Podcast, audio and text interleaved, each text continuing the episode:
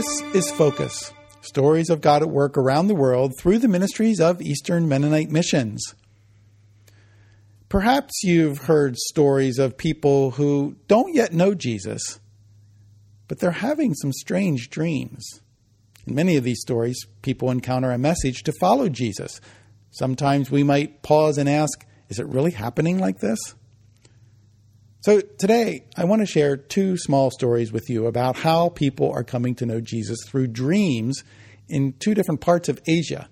Now, these stories come directly from EMM workers who know the people having these dreams. But in order to protect the identities of these believers, the names in these stories have been changed. Our first story comes from a majority Buddhist community in Southeast Asia. EMM workers Steve and Bethany were preparing to return to the U.S. for a few weeks when they encountered their neighbor, whose face was completely covered in ashes.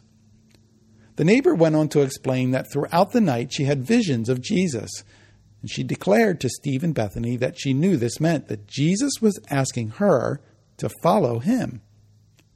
For the past two years, members of the local church had been sharing the gospel with this woman. So Steve and Bethany prayed with the woman. Now, the woman worked for the local government, meaning that becoming a Christian could jeopardize her social and financial status. But this woman knew that she needed to follow Jesus, and so she asked to be exempt from her job functions that involved temple worship. She even went as far as asking to be demoted if needed. This woman was enthusiastic about her new life in Christ.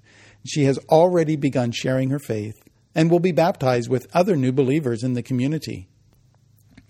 Our second story comes from a majority Muslim community in Central Asia, where Jaden and Annika had been part of a coffee house outreach ministry for the last several years, and they are currently on home leave in preparation to begin a new assignment.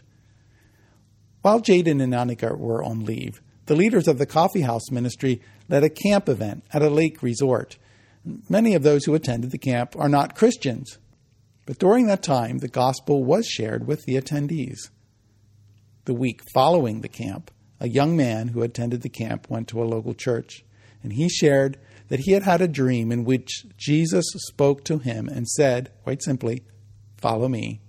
So this man did exactly that and is now following Jesus.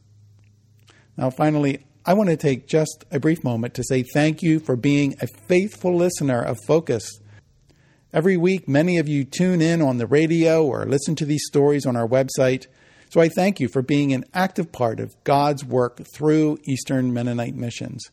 Your prayers and financial support continue to move this mission forward, and all of us here at EMM are immensely grateful for your continued involvement with EMM.